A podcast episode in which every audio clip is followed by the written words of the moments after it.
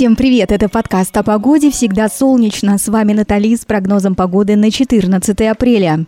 Где бы вы ни находились и чем бы ни занимались, ловите информацию о погоде, ведь она порой очень сильно влияет на нашу жизнь. Рассказываю.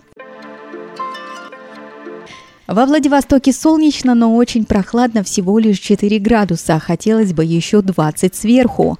Когда-то это случится. В ближайшей перспективе загадываем.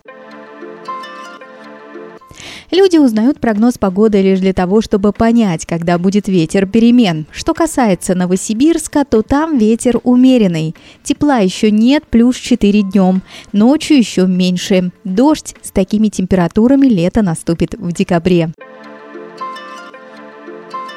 Перми по-летнему тепло, 20 градусов, при этом солнце, безоблачно. В офисе сидеть все сложнее, тянет на прогулку. Памятник, пермяк, соленые уши уже в окружении красоток, мечтающих сделать фото.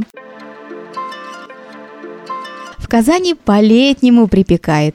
21 градус. В комплекте умеренный ветер с юга. В ночные часы вполне комфортно 10 тепла. Хочется надеяться, что такая прекрасная погода пропишется надолго.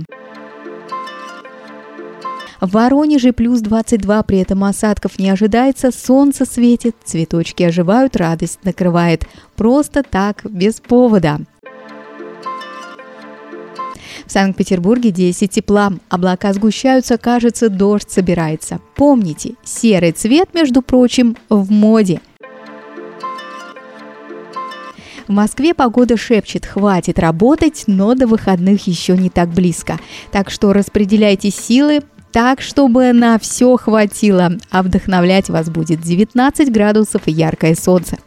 Друзья, радуйтесь и помните, что улыбка – самый недорогой способ выглядеть лучше. А вы уже подписались на нас? Сделайте это сейчас, чтобы не забыть. Подписывайтесь в Яндекс Музыке, Apple Podcast ВКонтакте, Google Podcast и других стриминговых платформах.